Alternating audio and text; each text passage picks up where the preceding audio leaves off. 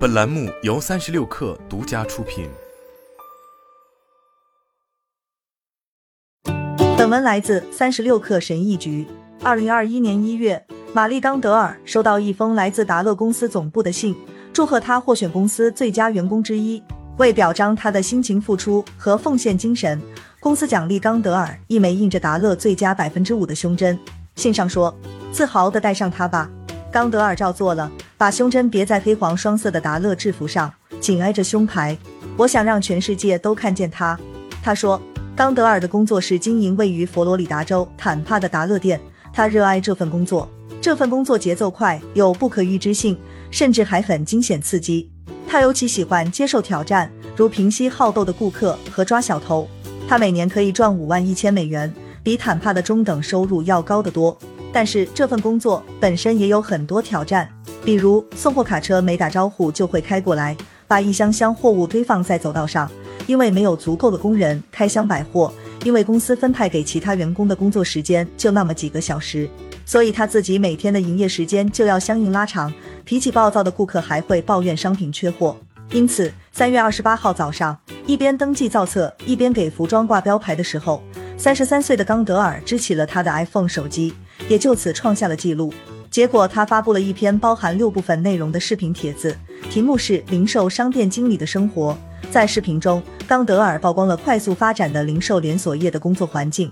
零售连锁商店在美国乡村地区比比皆是。由我来讲出真相，实际上不太好。冈德尔看着摄像头说：“严格来说，我可能会陷入麻烦。”但是他又补充说：“该发生的都在发生。”需要有人来说点什么，而且需要有所改变，否则最终我们一定会失去很多顾客。他录制的视频在 TikTok 上疯传，其中有一个浏览量达到一百八十万次。于是乎，冈德尔立马从一个忠诚的达乐中层管理者变成了一个直言不讳的唱反调者，拿自己的职业生涯去冒险描述全美国的零售业雇员都很熟悉的工作环境。正如冈德尔所预料的，达乐很快就解雇了他。发出第一个批评视频之后，不到一周，他们就让他走人了。但在此之前，他就已经鼓舞了别的达乐门店经理在 TikTok 上发声。他们中很多人都是在贫困地区门店工作的女性。我太累了，都没法说话了。一位女性说，她描述自己是一个二十四岁的门店经理，但是不愿透露姓名。她说道：“把我的生活还给我。”一直到现在，我都很害怕发这些帖子。另一位身份未经证实的妇女说，她一边带领参观者参观一个达乐店，一边谈论由于裁员，他是如何被迫一人单独工作的。这将是我的最后一天。他引用冈德尔视频中的话说道：“我再也不要干这个工作了。”在一份声明中，达乐公司说：“我们提供很多渠道，让我们团队成员的发声能够被听到，包括门户开放政策和日常事务问卷调查。”我们用此反馈帮助我们发现和处理大家关心的问题，改善工作场所，更好的服务于我们的员工、客户和社区。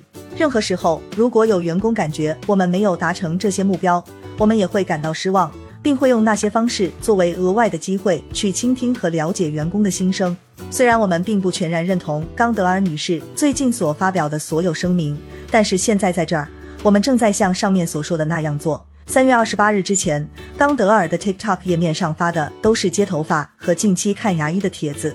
现在他每天都致力于在这家大型美国公司里拉仇恨。他正在努力为感觉工作过量和不被尊重的工人们创建他所称的一项运动，鼓励达乐的员工们组建一个工会。几乎每一天，冈德尔都会在 TikTok 上宣布一位新当选的发言人。每一个都是一位在达勒工作或最近在那儿工作过的女性，她们来自堪萨斯州、俄亥俄州、田纳西州、西弗吉尼亚州以及别的地方。这些女性被委派来回答来自那些州的同事提出的问题和关心的事情。大多数人因为担心丢掉工作而隐藏了个人身份。社交媒体不仅给了工人们一个平台去发泄情绪和彼此联系，它还使得冈德尔这样的普通工人能够成为劳工领袖。冈德尔的爆红视频出现前一个月。纽约是一个亚马逊仓库员工克里斯蒂安斯莫尔斯组建了亚马逊历史上首个大型工会。亚马逊公司曾嘲讽他既不聪明又口齿不清。冈德尔经常把头发染成粉色和紫色，涂过的指甲留得长长的，用来在工作时划开包装盒。他好像有所突破，因为别的工人在他身上看到了他们自己。每个人的忍耐都是有极限的。他在一个电话采访中说：“太长时间了，你感觉不到受人赏识。”三年前，在佐治亚州第一家店里开始工作时，冈德尔做过一个在达勒就职的长期职业规划。他有三个孩子，包括一个患自闭症的孩子。她的丈夫在一家国防项目承包公司工作。她生长于佛罗里达州的泰特斯维尔市，接近卡纳维拉尔角。她的母亲是 Waffle House 连锁餐厅的区域经理。她的祖母在肯尼迪航天中心的礼品店工作。冈德尔于二零二零年二月搬家到坦帕，担任一家达乐店经理。正好是在疫情之前，他说这个店以前每周有大约一百九十八小时工作，分给大约七位员工。但是直到上月末，他只有大约一百三十小时可分配，这等于要比开始时减少了一个全职雇员和一个兼职雇员。因为没有足够多的工时数分配给员工，冈德尔不得不经常延长自己的工作时间来经营店铺，通常一周要工作六天，多达六十小时，而没有任何加班费。冈德尔的抗议是受到 TikTok 上一个视频的启发。这个视频是一位顾客发的，抱怨一家达乐店的凌乱状态。冈德尔从他自己的顾客那里也听到过这类投诉：为什么箱子都挡在过道上？为什么货架没有摆满存货？他很理解顾客的沮丧心情，但是他说，把责任归咎于雇员就大错特错了。别再对在那儿努力解决工作负荷的人生气了。你们为什么不去对公司里的实权大人物说点什么呢？冈德尔在 TikTok 上说：“你们为什么不对公司多提些要求？这样他们才会给商店提供资金来把这些事都做好。”冈德尔很快进入了一个同事网络，其中有些人已经把工作中遇到的挑战公之于众了。这些人中包括克里斯特尔·麦克布莱德，他在犹他州的一家达乐店工作，拍过一个视频，显示人们丢弃的垃圾把店里的垃圾箱都堆到溢出来了。谢谢大家，谢谢给我增加更多的脏活累活。三十七岁的麦克布莱德在他的帖子里说，他在一个采访中说，达勒上月初把他解雇了，而且经理还对他的某些视频发出了警告。作为一个已经从吹毛求疵的受虐关系中走出来，二零一八年被癌症夺去十一岁女儿的人，他说：“我不怕失去工作，我不会闭口不言。”冈德尔也一样。随着在线关注人数的增加，他继续发出更多视频，很多内容越来越让人生气。他讲了一个顾客抽出一把刀顶住他，以及一个男子在商店停车处把手伸进他的车，要把他从车窗处拽出来的经历。他说，公司逃避严重事件的处理方式会把他们埋葬在官僚作风中。他说：“你知道他们告诉你什么吗？他们说放一张罚单。”冈德尔开始使用“放一张罚单”这个话题标签，别的 TikTok 用户也开始在他们自己的视频中使用这个标签。三月二十九号晚上，冈德尔发了一个视频，说老板那天打电话来和他谈论他发的那些视频。他说，老板让他回顾一下公司的社交媒体政策。他告诉老板，他非常清楚公司的政策。他在视频中说，老板没有特别指明要我把视频撤下来，但是他建议我这么做，以便保住我的工作和未来职业以及长远出路。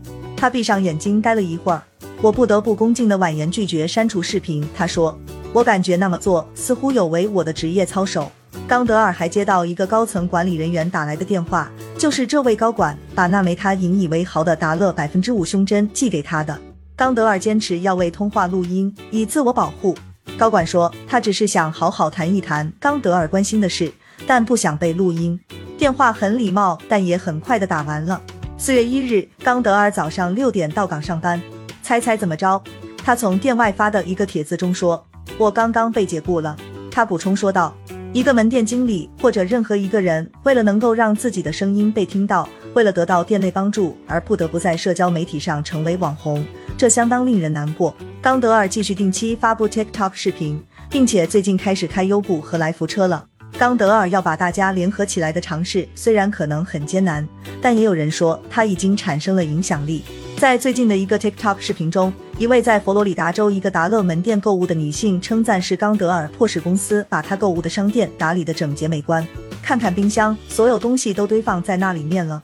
那位妇女一边摇着摄像头拍过道，一边说道：“他们把卫生纸往上堆到房顶了，大家看。谢谢你，玛丽，谢谢你的爆红，谢谢你坚守立场，谢谢你抵抗公司，甚至不惜丢掉工作，因为这一切都不是徒劳无益的。”他说。现在在走进达乐店时，我感觉很满意，因为看吧，现在的达乐店完全改观了。好了，本期节目就是这样，下期节目我们不见不散。